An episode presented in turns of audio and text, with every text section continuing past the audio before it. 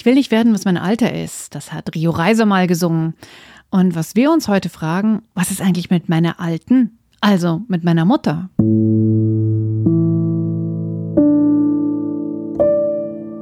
Herzlich willkommen zur 47. Episode von Stadtland Krise. Mein Name ist Barbara Streidel und eigentlich würde jetzt Laura Freisberg auch etwas sagen, aber sie hat sich für die nächsten Wochen verabschiedet in Richtung Familienerweiterung. Vor ihrem Abschied ins familiäre Zuhause hat sie aber mit mir zusammen noch ein Gespräch aufgenommen. Da waren wir zu dritt auch noch mit Jasmin Matzakow, die ist auch bei den Frauenstudien im Vorstand und wir haben eben über Role Models aus unserer Elterngeneration gesprochen. Das Gespräch hören wir uns jetzt an. Hallo, hier ist Laura Freisberg und das ist eine Episode von Stadtland Krise, dem feministischen Podcast von Frauenstudien München. Hier ist Barbara Streidel und wir möchten uns heute darüber Gedanken machen, wie denn das Verhältnis von uns zu unserer nächsten Generation, also in der Alterspyramide nach oben, also in der Elterngeneration ist. Es geht jetzt nicht unbedingt über mein Verhältnis zu meiner Mutter oder über dein Verhältnis zu deiner Mutter, Laurus, oder über dein Verhältnis, Jasmin, zu deiner Mutter. Du bist nämlich heute auch bei uns in unserem Podcast Hallo. zu Gast. Und du hast gleich ein Widerwort zu meinem Rio Reiser Zitat. Ich will nicht werden, was mein Alter ist also für mich ist das total männlich. Ich grenze mich von meinem Dad ab, ja. Der mal locht immer nur und buckelt. Das will ich alles nicht haben. Und ich hatte das Gefühl, es gibt nicht diese Abgrenzung von, ich will nicht so werden wie meine Mutter. Und mir ist dann aber sofort eingefallen, dieser Satz, den man zu jemand anderem sagt oder eben gesagt bekommt, du bist wie deine Mutter. Das ist kein Kompliment. Das ist als Beleidigung gemeint, als du bist so spießig wie deine Mutter oder so pedantisch wie deine Mutter. Das will man nicht sein. Aber ich glaube, der, der Spruch, du bist wie dein Vater, ist auch selten nett gemeint. Egal, ob man es als, als Tochter oder als Sohn bekommt. Ich habe den Satz ja nie gehört. Das hat nie jemand zu mir gesagt. Also meine Mutter sagt manchmal zu meinem Bruder, du bist wie dein Vater. Und das ist dann auch nicht wohlwollend gemeint. Aber zu mir hat das noch nie mehr gesagt. Also da war die, die Geschlechterzuteilung ja immer ganz klar. Mhm. Und hattet ihr schon mal das Bedürfnis, euch von dem einen oder der anderen abzugrenzen oder zu sagen, hattet ihr schon mal eine bewusste Lebensentscheidung? So mache ich es nicht? Also ich habe auf jeden Fall ganz viel Abgrenzung von meinen Eltern. Also ich bin da also ich habe auch so gerne Rio Reiser gehört, höre ich bis heute sehr gerne. Das heißt, dieser Satz, ich will nicht werden, was mein Alter ist, ist eigentlich, ich will nicht werden, was meine Alten sind. Mhm. Also ich habe das dann gleich in einen Topf geworfen und da gar nicht so viel Unterschied gemacht zwischen Mutter und Vater, obwohl es sehr unfair ist, weil eigentlich äh, verdient jedes Individuum, jedes Eltern. Ähm, da eine, eine eigene Betrachtung. Aber ich habe ganz viel Abgrenzung haben wollen und bin mit 19 ja auch von zu Hause ausgezogen und ähm, wollte ganz viel anders machen. Erstaunlich ist es, dass meine Mutter bis heute gerne auch zu mir sagt, ich habe ein recht gutes Verhältnis zu, meine, zu meiner Mutter, ähm, dass sie sagt, ich wäre alles, was sie immer sein wollte, aber nie sein konnte. Ich bin irgendwie drei Köpfe größer als meine Mutter und ich habe lange Haare. Meine Mutter hat nie lange Haare gehabt und also, dass sie größer werden, naja, das geht halt irgendwie nicht. Also das heißt, das sind so Sachen, die sie dann am Äußeren zum Beispiel festmacht. Aber irgendwie finde ich das ein sehr schönes Kompliment, gerade von einer älteren Generation an die jüngere. Dieses, du führst etwas weiter, was in meinem Leben nicht stattgefunden hat. Das hat was irgendwie sehr Schönes. Hm. Mhm. Was sehr Wertschätzendes und Anerkennendes. Ja, also ich habe es jetzt auch nie als etwas Konkurrierendes empfunden. Es gibt ja doch durchaus so konkurrierende also wenn man dann irgendwelche Gossip News von irgendwelchen Celebrities sieht, da ist Sarah Connor mit ihrer Tochter. Man kann gar nicht unterscheiden, wer ist Mutter und Tochter. Also, da, ihr wisst schon, was ich meine, ja. ja. So, das ist ja für keine von den beiden irgendwie eigentlich nett gemeint oder anerkennend gemeint. Ja, ich kenne auch diesen Satz, ach, ihr seid wie Schwestern über mich und meine Mutter. Und mhm. ich glaube, wir zwei gucken uns dann auch immer eher blöd an, weil wir haben auch ein sehr gutes Verhältnis miteinander, aber diese Abgrenzung wollen wir beide, dass wir eben nicht Schwestern sind, sondern Mutter und Tochter. Mhm. Und das ist nicht überhaupt kein Kompliment. Sag noch mal, welcher Jahrgang war Rio Reiser? Oh, das habe ich jetzt nicht im Kopf. Ich find's nur lustig, weil diese klare Abgrenzung, ich will nicht werden wie mein Alter oder wie meine Alten, die habe ich noch viel mehr bei meinen Eltern erlebt. Also die waren, glaube ich, in der Generationenfolge diejenigen, die ganz klar gesagt haben, dieses Leben nicht. Sie kommen aus dem ländlichen Raum, sind ganz klar, definieren sich als Städter, hätten vielleicht handwerkliches Talent, aber sowas macht man einfach nicht selber. Dafür bezahlt man andere Leute, weil wir wollen aus diesem handwerklichen, einfachen raus. Und ich finde es lustig, dass ich als, als Tochter jetzt wiederum auf dem Land wohne und gucke, ob ich möglichst viele Sachen einfach selber machen kann. Halt jetzt eher aus so einem Öko-Gedanken oder so heraus. Aber das ist, glaube ich, der, der größere Bruch, den ich wahrnehmen kann, als der zwischen meinen Eltern und mir. Mhm. Wobei ich da, sagen wir mal, auf einer feineren Ebene, also nicht auf der offensichtlichen, sondern auf der zwischenmenschlichen, wie verhalte ich mich in Beziehungen, in Freundschaften, wie gestalte ich mein Leben, da habe ich schon auch ein starkes Abgrenzungsbedürfnis. Einfach, weil ich mir denke, manche Schwierigkeiten, die will ich mir nicht mehr machen. Hm. Oder manche Sachen möchte ich vielleicht anders lösen können. Ich kann das bestätigen. Ich würde auch sagen, dass meine Eltern sich sehr stark von ihren Eltern abgegrenzt haben. Und ähm, äh, die Mutter meiner Mutter lebt noch. Mhm. Und seit mein Opa auch gestorben ist, sind wir so ein ganz nettes Dreier-Frauengespann mit einer ganz neuen Wertschätzung füreinander, die mich wahnsinnig berührt und, und wo ich tatsächlich auch Kraft draus ziehe auf eine Art, die ich vorher nicht, ich hatte diese, die, einfach diese emotionale Unterstützung vorher nicht, weil diese Abgrenzung so bestand. Und die ist jetzt weggefallen.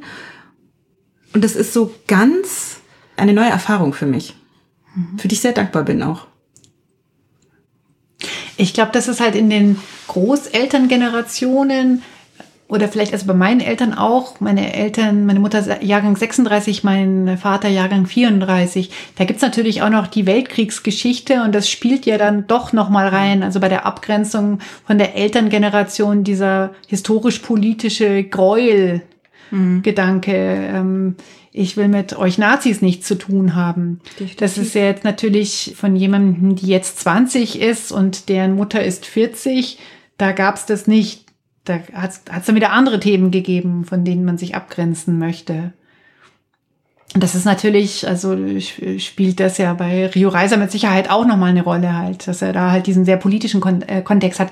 Das hatte ich jetzt ähm, eigentlich nicht. Ich, oder sagen wir es so, ich habe es nicht bewusst gehabt, aber was ich in der Sache mit Abgrenzung oder so will ich es unter keinen Umständen machen, ganz stark hatte, ist, meine Eltern waren nie sonderlich gut im Kommunizieren. Mhm.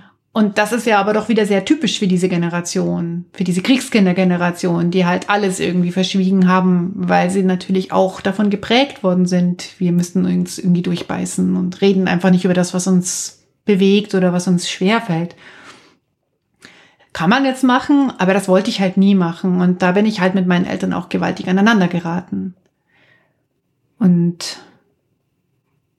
habe das halt überhaupt nicht ertragen.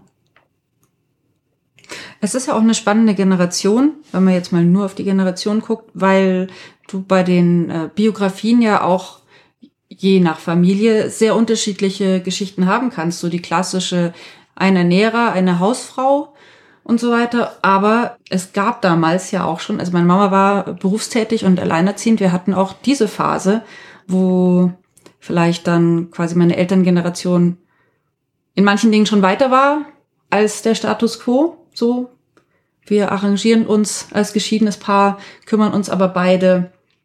Mein Vater war mit der Kinderbetreuung jetzt nicht überfordert, aber zeitgleich habe ich halt auch Familien erlebt, wo die Papas abends heimgekommen sind und vielleicht gefragt haben, wie war es in der Schule und das war's. Aber diese Familien gibt's ja heute immer noch. Ja, das stimmt. Also Oder eben vielleicht sogar mehr. Das war das, worauf du angespielt hast, oder? Dass, dass man damals auf eine Art schon weiter war, in manchen Punkten. Nee. Nee, das meine ich nicht unbedingt, aber ich meine, es, es ist schwierig, über diese Generation allgemeiner zu sprechen. Also natürlich, sie sind Nachkriegskinder, sie haben von ihren Eltern tendenziell vielleicht nicht so die liebevolle Erziehung bekommen oder so viel Aufmerksamkeit oder ich würde vielleicht auch für Menschen, die in den 70er, 80ern geboren sind, sagen, dass die vielleicht als Kinder noch mehr funktionieren mussten als Kinder, die, die später geboren wurden. Also andere Art von Konformität, außer die, die halt im Kinderladen irgendwie aufwachsen durften. Oder mussten. Ja, oder mussten. genau. Aber ich glaube, es ist gar nicht so leicht, so wirklich verallgemeinernde Aussagen über die Generation zu machen. Das meinte ich nur. Aber das stimmt total. Ich habe meine Eltern auch immer als so klassische Hausfrauen-Ehe gesehen, bis ich dann irgendwann mal kapiert habe, mein Vater ist mit 58, das war die große Frührente mit 58 Welle, verrentet worden. Es hat ihm gar nicht gut getan und meine Mutter ist aber wieder arbeiten gegangen, mhm. weil sie halt gesagt hat, sie möchte halt einen Teil dieser Ernährerlast übernehmen, was zwischen meinen Eltern für Spannungen gesorgt hat, also was überhaupt alles möglich war. Aber sie hat es gemacht und in der Kleingartensiedlung, in der ich aufgewachsen bin in Nijmegen, sie war die einzige. Sie war die ganz einzige. Das habe ich aber damals überhaupt nicht kapiert und ich habe da auch ganz schön lange, also bis jetzt in mein äh, mittleres Erwachsenenleben gebraucht, um das zu verstehen, dass sie da eigentlich dem, das war halt so, früher hat man halt so gemacht, Modell was ganz krasses entgegnet hat. Und auch was du äh, gemeint hast, ähm, dass, äh, Laura, dass das irgendwie so zyklisch ist. Hast du ja auch gerade gesagt, Jasmin, dass man vielleicht früher schon weiter war. Ich glaube, dieses Zyklische ist ganz schwer, irgendwie so über Generationen zu sagen, weil es hat doch sehr viel auch mit individuellen Entscheidungen zu tun. Die einen waren vielleicht schon viel weiter und ihre Kinder sind aber total konservativ. Und nach dem Kind will die Mutter gar nicht mehr arbeiten. Man denkt sich, what? Aber warum? Was ist da los?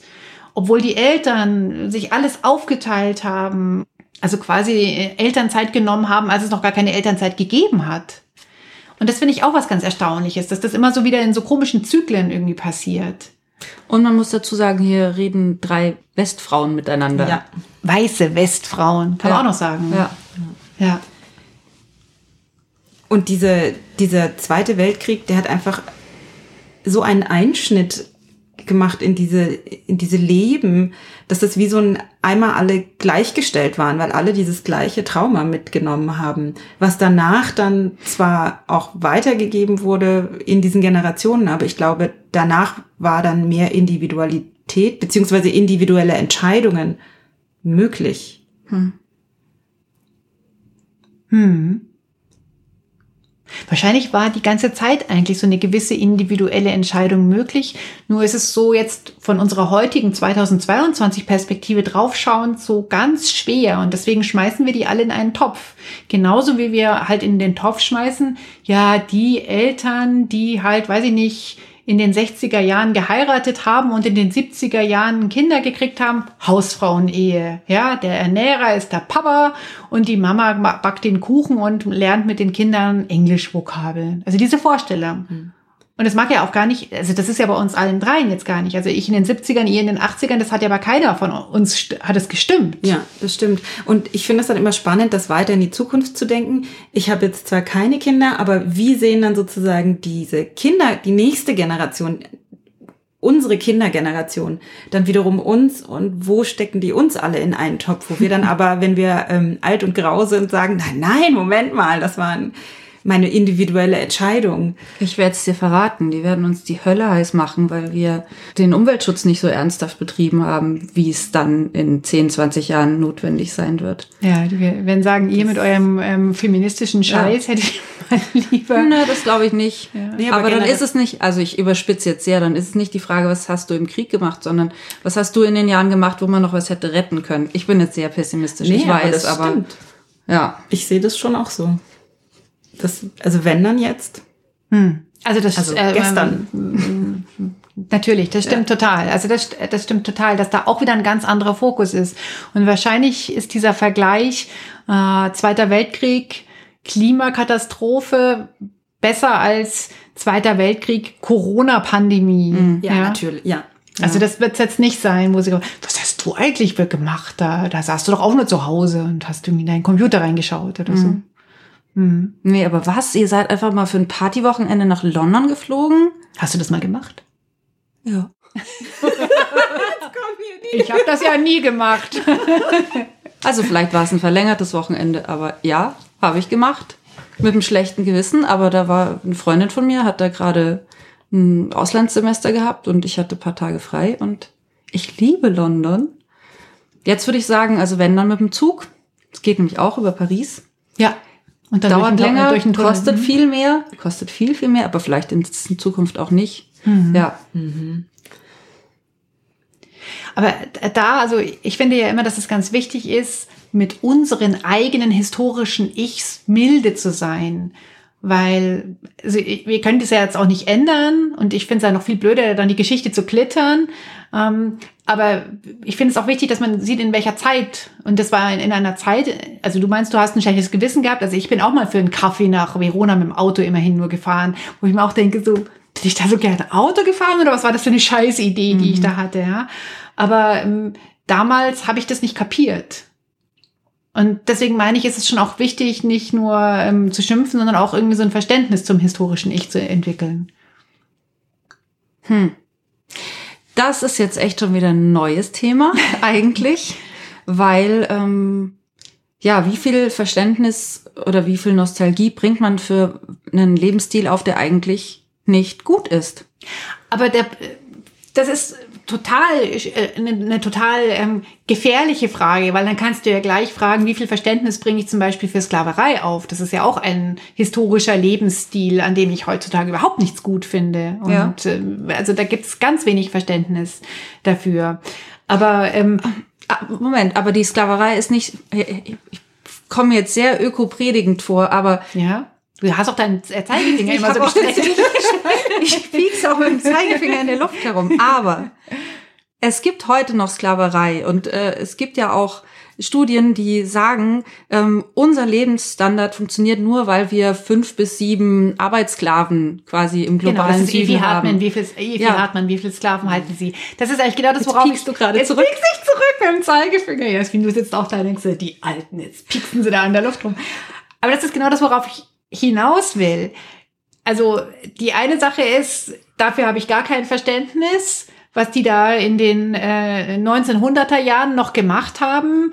Äh, irgendwo anders auf der Welt geht ja gar nicht. Und dann spreche ich mich frei, weil ich sage, ja, und ich fahre ja nur mit meinem Hybridauto herum und mache das ja alles gar nicht. Und dann eben diesen, genau wie du sagst, diesen weiteren Schritt zu gehen, aber mein Lebensstil, den ich habe, der wird ja auch nur ermöglicht, weil auf der anderen Seite der Welt irgendwelche Kinder Krabbenpoolen im Eiswasser unter Sklavenbedingungen oder irgendwo ähm, Klamotten zusammennähen oder wer ist eigentlich der DHL-Bote, der mir im Homeoffice da irgendwie meine gemütliche Jogginghose bringt. Und das stimmt. Und das, das ist ja nicht mein historisches Ich, sondern das ist ja mein aktuelles Ich. Und dem aktuellen Ich, finde ich, dem muss ich nicht milde gegenüberbringen.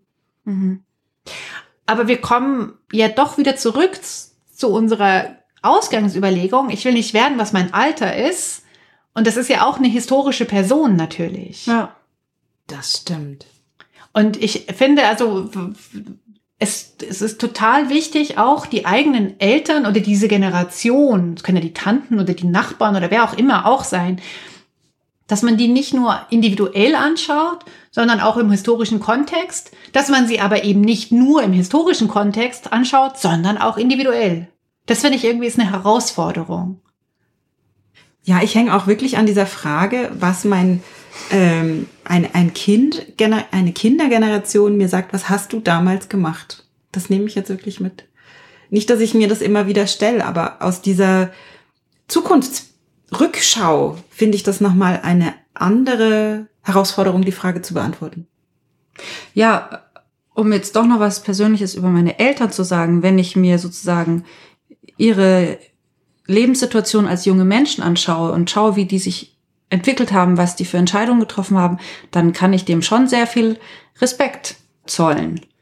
Also ich will vielleicht nicht so werden wie sie, ich will schon meinen eigenen Weg gehen, aber das kann ich dann schon auch sehen. Auf jeden Fall. Da bin ich gerade so ein bisschen gedanklich hängen geblieben. Kann ich sagen, ich will nicht so werden wie die, aber trotzdem sagen, ich finde es aber gut, wie sie es gemacht haben. Oder manche Entscheidungen finde ich gut oder mutig oder dann, ja. Damit sind wir bei diesem schönen sowohl als auch äh, dieser Tradition dieses Podcasts, die ich sehr liebe und die ich auch in meinem Alltag immer wieder, da höre ich Barbara deine Stimme immer wieder in meinem Kopf, sowohl als auch und dann geht's mir wieder gut. Ja, ja aber ich glaube, es ist tatsächlich ein sowohl als auch. Also sowohl die Abgrenzung von dieser Elterngeneration ist wichtig. Also ich habe ja da immer das Bild von dem Vogel, der das Nest verlässt. Also es gibt ja auch Vögel, die werden aus dem Nest rausgekickt. Mhm. Die Natur hat ja da so ihre eigenen Pläne. Ähm, aber das habe ich auf der einen Seite. Es ist wichtig, wegzugehen, also diese Abgrenzung zu vollziehen. Und ich glaube auch, dass es schlecht ist, es nicht zu machen. Weil also das können wir jetzt alles äh, wahrscheinlich uns psychologisch noch von sehr vielen schlauen Menschen erläutern und bestätigen lassen. Wenn ich die eigene Identität ausbilden möchte, muss ich ja auch erstmal herausfinden, was will ich nicht haben. Also dieses klassische, meine Identität finden, indem ich etwas andere negiere. Und dazu gehört eben auch, ich gehe da mal weg und kann dann vielleicht zurückkommen. Wenn du weißt, wer du denn bist. Also genau. über dieses Positive kann man dann auch sehr schön wieder zurückkommen. Um jetzt doch noch jemanden zu zitieren, von wegen, ich will nicht werden wie mein Alter oder ich will nicht werden wie meine Alte. Wir haben ja vor langer, langer Zeit im Leseclub mal von Carol Gilligan äh, die andere Stimme gelesen. Und da ging es auch so um männliche Sozialisation, weibliche so Sozialisation. Jungs identifizieren sich zwar mit dem Vater, konkurrieren auch mit ihm, also so wie der Alte will ich nicht werden, grenzen sich von der Mutter ab. Töchter, also in einer patriarchal geprägten Gesellschaft, konkurrieren zwar vielleicht auch mit der Mutter, aber identifizieren sich auch gleichzeitig so mit ihr, dass da, dass da eher die Verbundenheit betont wird. Und die Frage ist, wann rebellieren die Töchter gegen den Vater? Und da finde ich, da, da sind wir eigentlich schon wieder bei dem, bei dem nächsten Thema, weil ähm, da gibt's auch diverse Bücher dazu, dass quasi die, die echte Abgrenzung von, von, dem, von der Vaterfigur und vom Patriarchat nur stattfinden kann, wenn du in Rebellion gehst und nicht in Anpassung. Aber das, das ist ja auch so krass. Also ich meine, ähm, diese, diese Rebellion gegen die Väter, also das gibt's ja in der Antike, die ganzen Mythen, wo dann halt irgendwelche Väter abgemurkst wurden, abge angefangen von den griechischen Göttern. Zeus hat die Titanen kaputtgeschlagen, um ein neues Geschlecht zu machen. Die müssen ja alle wirklich ausgelöscht werden, um erst neu anzufangen. Mhm. Nein, ich meinte jetzt die Töchter, die gegen die Väter rebellieren. Genau, aber die Töchter, die, also da gibt's ja auch kaum Vorlagen dafür, für die Töchter, die gegen die Väter rebellieren. Außer Antigone. Außer Antigone. Aber richtig? das ist jetzt. Naja, aber beim nächsten Pro-Seminar. Antigone bezieht sich ja auf ein älteres Gesetz als das ihres Onkels ähm, und damit auch wieder auf ein Gesetz der Väter. Also vielleicht ist Antigone auch nur so eine halbgute Heldin. Ja, aber jetzt müssen wir kurz mal Antigone erzählen. Also Antigone rebelliert gegen Kreon, wenn ich es recht im Kopf habe, ihren Onkel, der nicht möchte, dass sie sich um den Leichnam ihres von ihm und seinen Schergen getöteten Bruders kümmert. Sie rebelliert dagegen und kümmert sich trotzdem um den Bruder. So, und äh, Antigone hat aber ein Problem, dass sie aus einem, einer sündhaften Verbindung äh, stammt, nämlich aus äh, dem Inzest, den Ödipus mit seiner Mutter, Schrägstrich, Partnerin, ohne zu wissen, dass es seine Mutter ist, mit der er Kinder zeugt. Und daraus resultiert eben Antigone. Also das Ganze ist irgendwie schon ein ganz schwieriges Setup. Ja, und sie rebelliert gegen die Elterngeneration in Form ihres Onkels Kreon. Und um die Sache jetzt abzuschließen, also Ödipus hätte mal lieber sagen sollen, ich will nicht so werden wie mein Alter. Ah! Stimmt. Rio Reiser, wo warst du damals?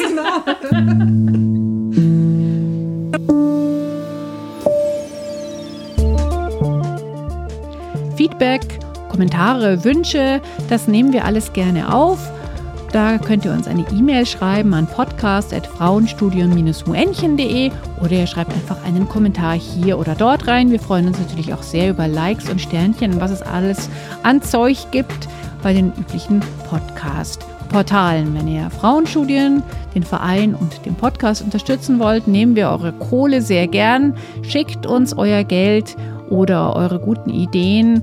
All das könnt ihr machen mit den Infos, die wir auf der Frauenstudien-Website www.frauenstudien-muenchen.de online stehen haben. Das war's, macht's gut.